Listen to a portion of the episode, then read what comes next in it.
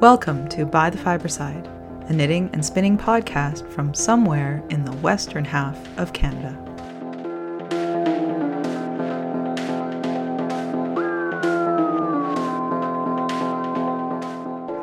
Episode 64 Enter the Fair.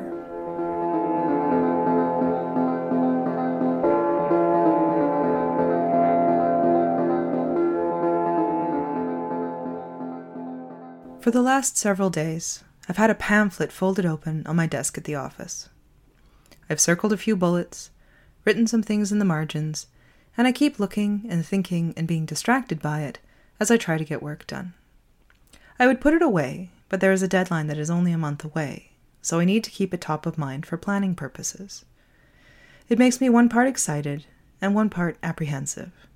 It is the information to enter my knitting and spinning into the local fall fair. The excitement is understandable. I have lived in cities most of my life, where fall fairs were almost unheard of unless you had friends who lived in more rural areas. I was never involved in 4 H. I'm not much of a gardener, never did much baking or canning, and my artistic pursuits as a child were more focused on wordsmithing than anything visual. As an adult, I slowly became aware of the fall fair concept, starting with the Western Showcase at the Calgary Stampede. The Western Showcase was a big event in the middle of an absolutely massive one, and it never occurred to me that similar events could happen in smaller centers until a few years ago, when a friend of mine entered her spinning in a bench show at a small town fair. The apprehension comes from somewhere different. Once upon a time, I was a competitive fencer. Sport is set up to have winners and losers, and is inherently competitive. Now, I was never very good, I entered competitions with the goal of achieving a personal best, not of winning a medal. I came within one point of a bronze once, which was thrilling. But as a fencer, your skill development is focused on enhancing your performance against someone else. You have to be faster, stronger, smarter than the person at the other end of the piece to get the points and win the match. Fiber arts is not sport. I don't learn new knitting techniques to have an advantage over another knitter. I don't work on consistency in my spinning to make me a harder opponent. Since January, I've realized exactly how important, how vital fiber arts are to my health and wellness.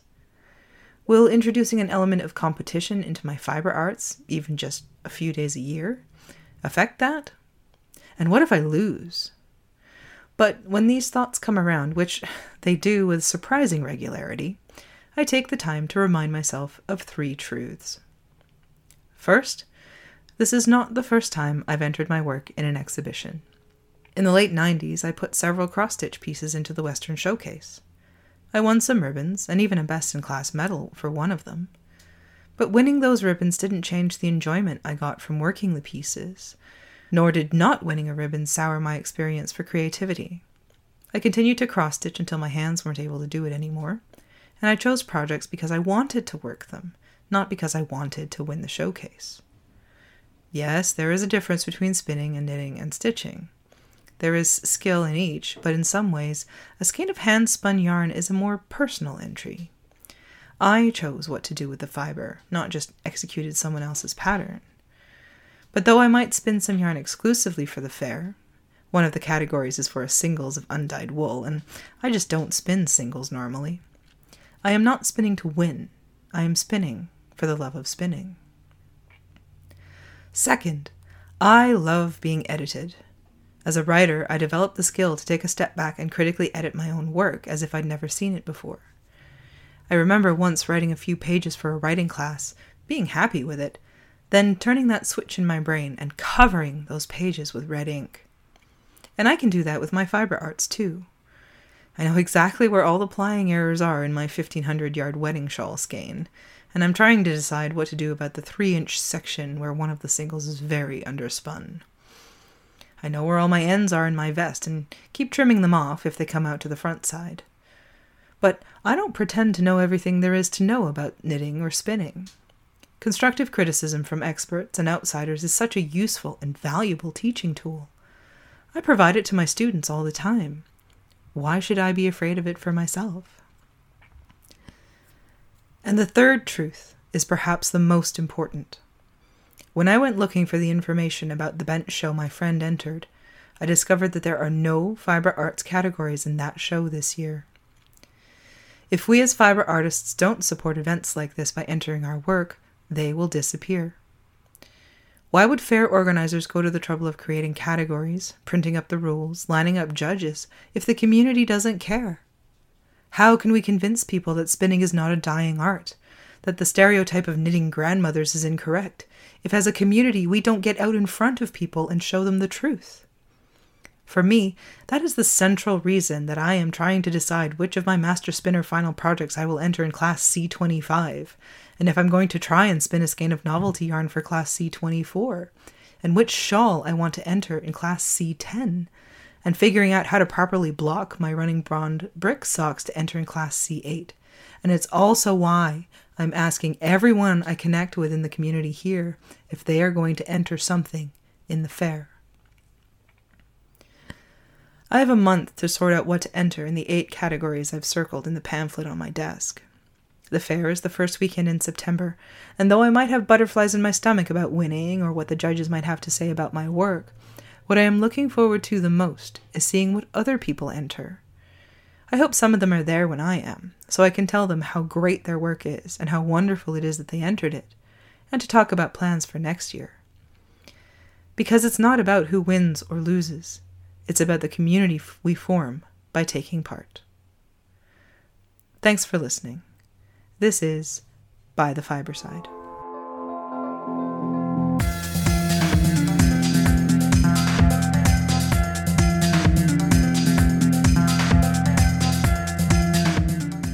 Fiber Week.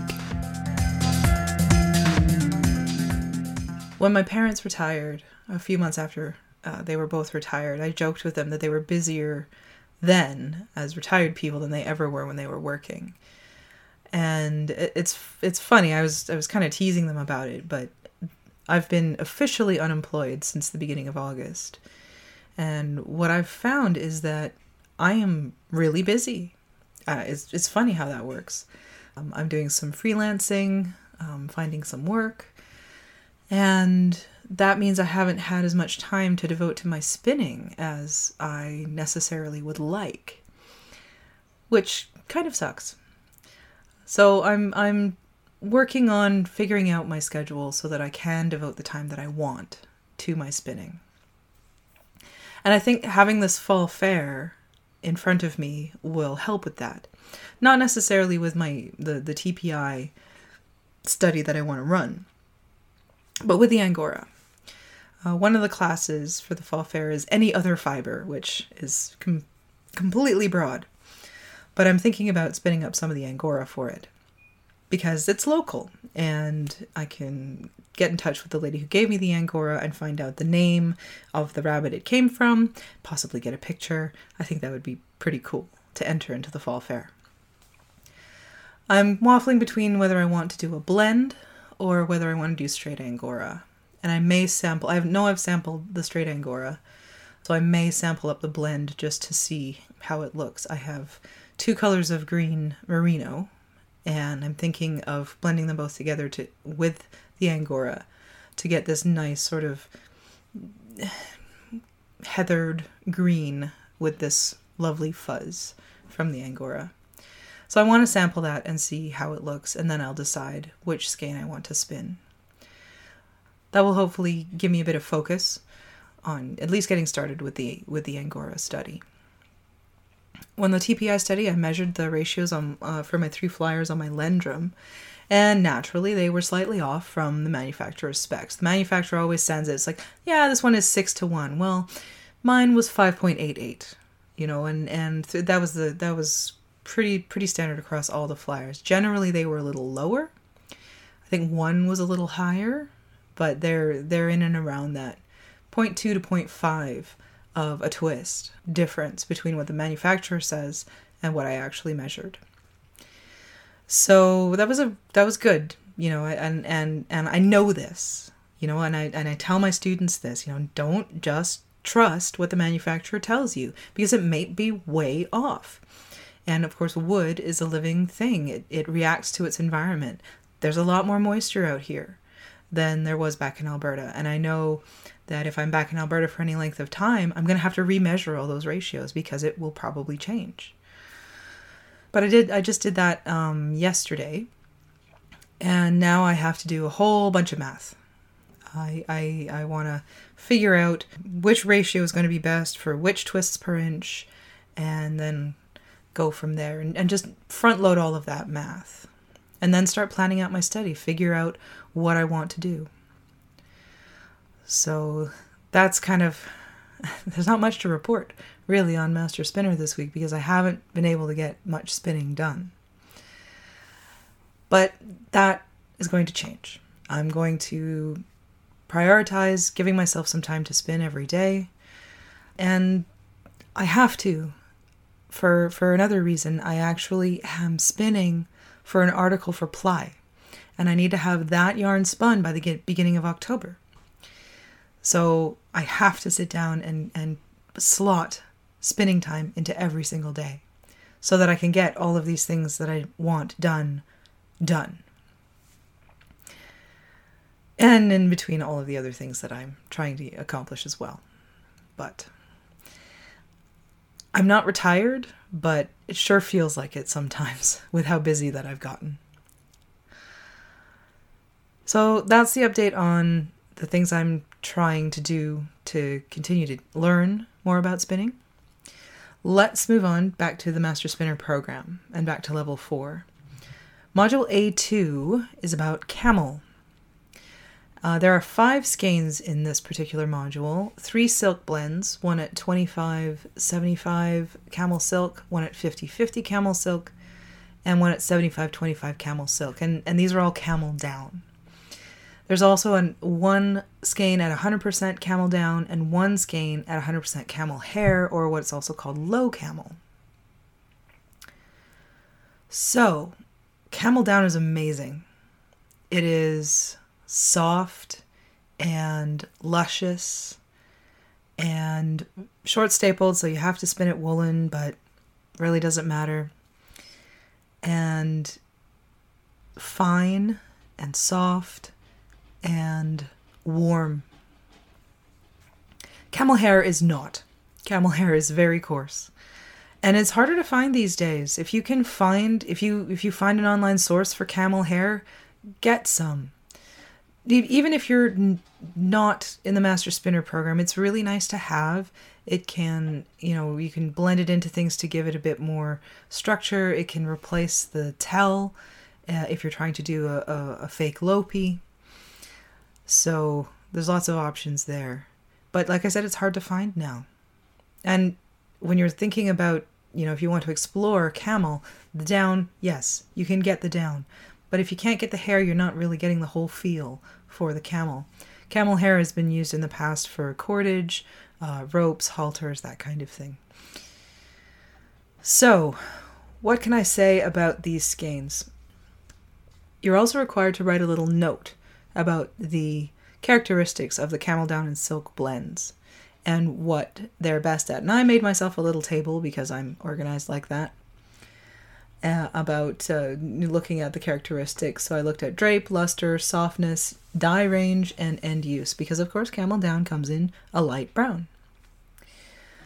And I, you know, figured out which one was best and, you know, which one was okay.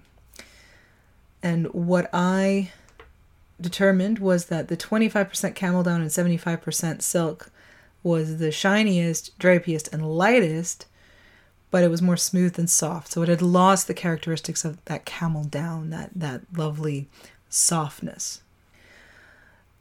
The 75% camel down, 25% silk retained the softness of the camel, but there was less drape or and luster from the silk.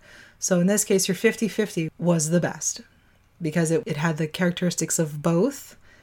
Not the best characteristics of both, but it had it all. So yeah, if you're going to blend camel down and silk, I recommend doing 50 50. You may not be happy with it otherwise. The 100% camel down and the 100% camel hair. The ha- camel hair was spun worsted, everything else was spun woolen, even the, the silk blends. Now, I lost some marks. What did I lose marks for? Consistency. Shocking. Of course, it's a woolen spin, so you're going to have a little bit more inconsistency than you might in a worsted spin, but there was still some slubs, there were still some grist problems. I had lots of variation in my angle of twist and also in my twists per inch. And by level four, you got to be focusing on this. You have to be able to spin a consistent singles. You have to be able to spin to, to ply it consistently. If you take nothing else away, this is what you need to focus on is is learning to spin consistently. Now, I worked full time. I barely had time to do my homework. I didn't have time to practice this except when I was doing my homework. If you can, if you're going through the program, take the time. Just pick something. Pick a plain old merino, pick a Corriedale, pick something. Practice spinning consistently. Practice getting the feel for how much fiber is going through your fingers. I came to the realization that because I have reduced feeling in the tips of my fingers, I will always have to look and I will still always have some inconsistencies in my yarns. I was I, I just accepted that I was going to lose marks for that. But if you can practice, it makes a huge difference. And that is one, one of the things I'm going to practice myself in this twist per inch study because to have a consistent twist per inch, I need to be consistent in my grist. So this is a this is a whole thing for me. Uh, that was an aside. Camel down, all camel, amazing. If you can get it, spin it. It's super fun. I didn't spin it worsted, and that would be an interesting thing to try because, like I said, it's short stapled. And will it look be different? Probably. But it's probably more likely uh, to be, it'll, it'll be happiest spun woolen because it is so short. So that is level four. The next module in level four is A3, which is about cashmere. Level four is level four is so fun with all of the the luxury fibers because you just you have so much fun spinning all this lovely soft stuff. So so we'll talk about cashmere next time, and yeah, we'll we'll see where I'm at with my two studies. I'm hoping to have some Angora spun, and I'll let you know how that goes.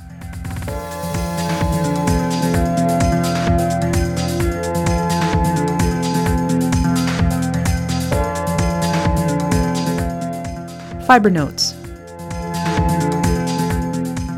I gave myself an extra week for Tour de Fleece because I lost a week, and darn it, I finished my my skein. Uh, I I that was what I wanted to accomplish was that that 270 gram skein for my wedding shawl, and I did it. But Sunday was six hours of plying. It's pretty well straight. It was uh, it was a long haul, and my fingers were really sore by the end of it. I'd done four hours earlier in the week, two in two hour blocks, but it just it never seemed to end. You know, I would ply, and the bobbins just didn't seem to be getting any any you know less full. But eventually, it did end, and it was interesting that I started from um, the the last spun. I didn't reverse them on the bobbins and these were two lengths of fiber dyed together. And so when I started plying, and all of a sudden I got this massive section of barber pole, I was really unhappy because and I and I have this thing. I really hate the I love the way singles look on the bobbin. I really hate the way plied yarn looks on the bobbin. When I skein it off, I love it. It's the best thing ever. So when I was plying this barber pole sections, I was like, I was really unhappy because that was not what I wanted.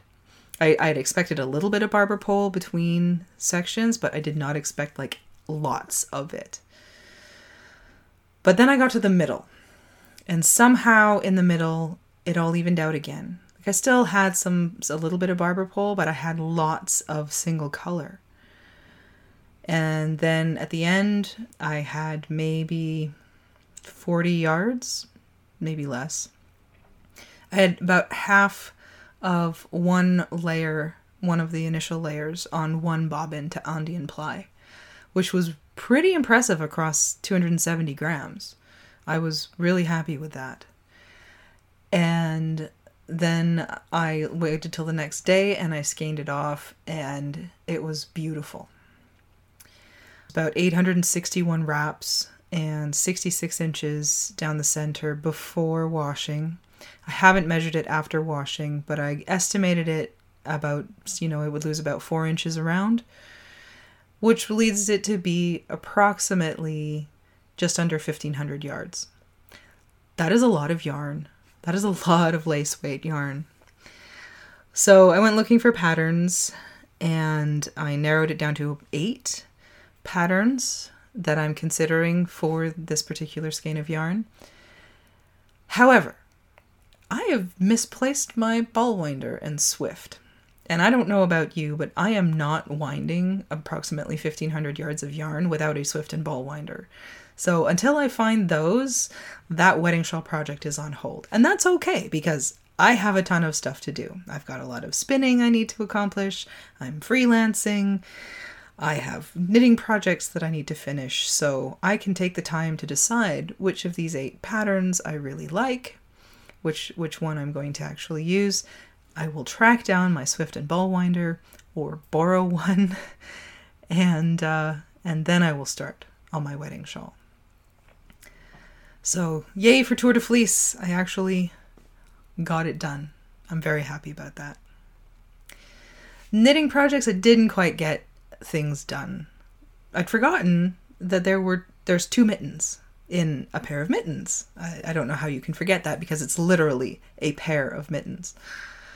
So I finished the first fingerless mitten for my nephew and uh, then started the second and it's going really well like the first i don't know about you i find that the first sock or the first mitten or the first whatever of a pair takes the longest because you're constantly trying it on and trying to figure things out and the second one you've already done that so you just look at the first one and go okay i have to go to here and then here and then here so despite the fact that i just finished the first mitten last weekend i'm already just about ready to to take the thumb gusset uh, stitches off of the second mitten. So I should be done probably in the next day or so, depending on how much knitting time I have.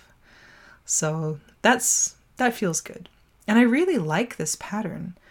I'm thinking about making them again for myself. I'll have to go up a needle size. They're pretty tight on me. And I definitely will do it in a solid or a semi-solid because these sports team colors are quite garish. I mean, don't get me wrong. They it's great. It'll be perfect for my nephew. I would never wear them. So I'm gonna look for a solid or a semi-solid, and uh, and then probably knit them again for myself because I, I I do like them. I like the way they fit. I like the way they feel. I just need a little bit more space. I haven't managed to get much work done on the hand towel but that will be my purse knitting once these mittens are finished. And then there's the fair spinning. Now, I, have already talked about the Angora because that will be part of that study. But this, you know, singles in unwashed, or it's not unwashed, uh, this singles in undyed wool thing. I don't do singles. Gosh darn it. Anyway, but I have some lovely Jacob from a gentleman in Alberta. He uh, he provided me with a couple of Jacob fleeces, and I washed two thirds of I believe it's the ram fleece because it was huge. So I have some washed Jacob. So I'm going to prep that a couple ways. I'm going to prep it. I'm going to card it, and I'm going to try combing it, and I'm going to sample those and figure out which, and then I'm going to spin a gradient, because of course Jacob is a multicolored fleece. So I'm going to spin a gradient of this natural Jacob, do it as a singles, uh, and then submit that for the fair because that will be fun. Another category is hand dyed yarn with a worked sample. I was digging around in my dresser and I did find a skein that I'd spun uh, just to test out my Lendrum, but it's a full gradient so I, I hesitate to actually submit that one like knit up a little bit and spin that uh, submit that one because it is a gradient through the whole skein and you know, knitting up a small swatch will not show that. But what I might do is take a braid or find something and do a, a, a fractal and then knit up a sample from that and see what happens. And I know that I've only got a month and we're already 11 days into August. But you know what if I don't get it done, I don't get it done. And then I don't I don't enter in that category. But I'd like to enter in as many categories as I can. So that's why I keep planning and thinking about it. But I'll start with the Jacob, I'll start with the Angora, and if I don't get the hand dyed yarn with a with a swatch done, then I don't. So that's what I'm working on. And yeah, I'm hopeful that I'll have that um, that Jacob finished in two weeks. I'd better have it finished in two weeks, and uh, and a few other things. And yeah, I'll keep you updated about whether I find my Swift and ball winder. They have to be here somewhere. I'm just not sure where.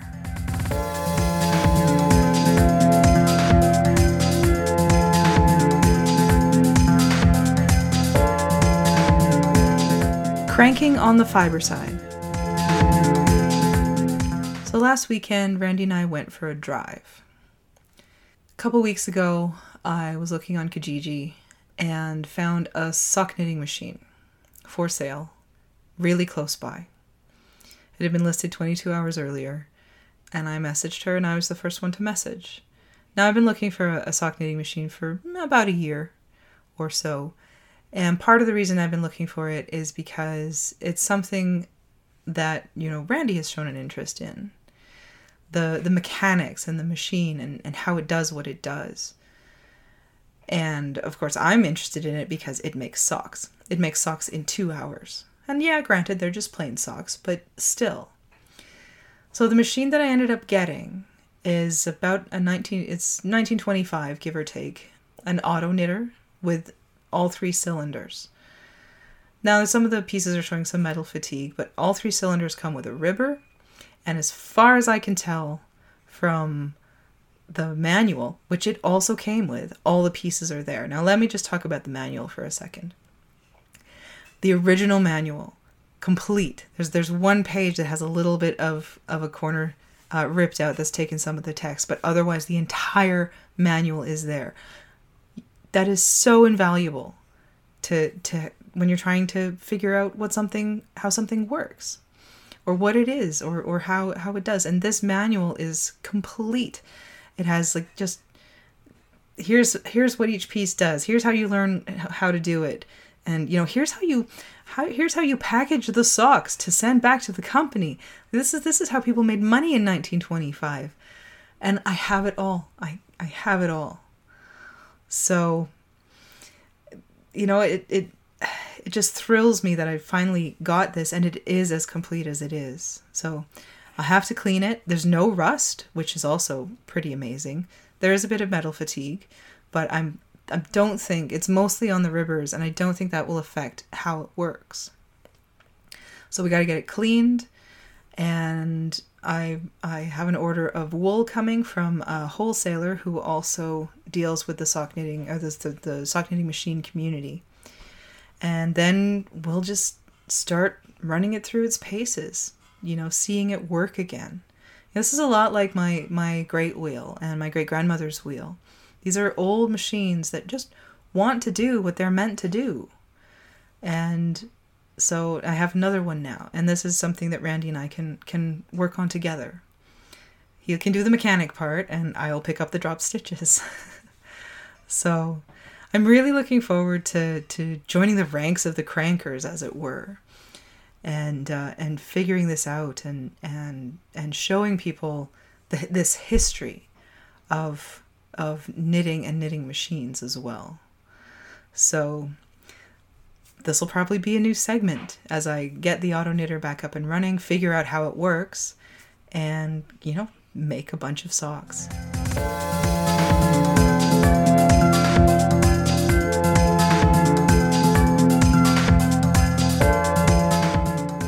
By the wayside. I finished the chainmail.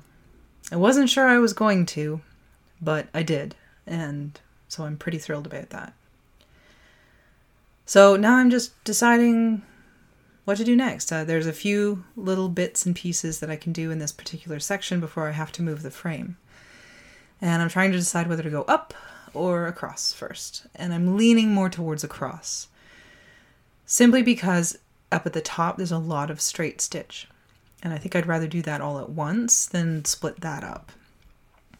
So I think I'll go across the bottom of the piece, finish all the back stitching, and then move up like you would if you had it on a roller bar instead of on a on a Q snap. So that's where I'm at there. Uh, you know, it's I'm not enjoying it, but I'm not hating it either, which is an improvement, and uh, and I'll take that. And I think part of it too is that, you know, now that I've simply accepted it's going to be what it's going to be, I can I can like it. And just keep on plugging away at it, which I will do.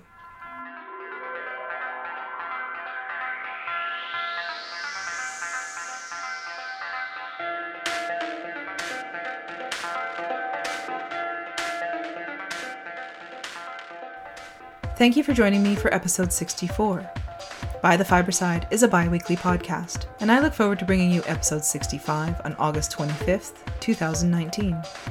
Show notes for this episode can be found at www.bythefibreside.com. Join the discussion on Facebook or Ravelry. If you need to get in touch with me directly, you can email me at bythefibreside, that's F I B R E, at gmail.com. Thanks again for listening. This is By the Fibreside.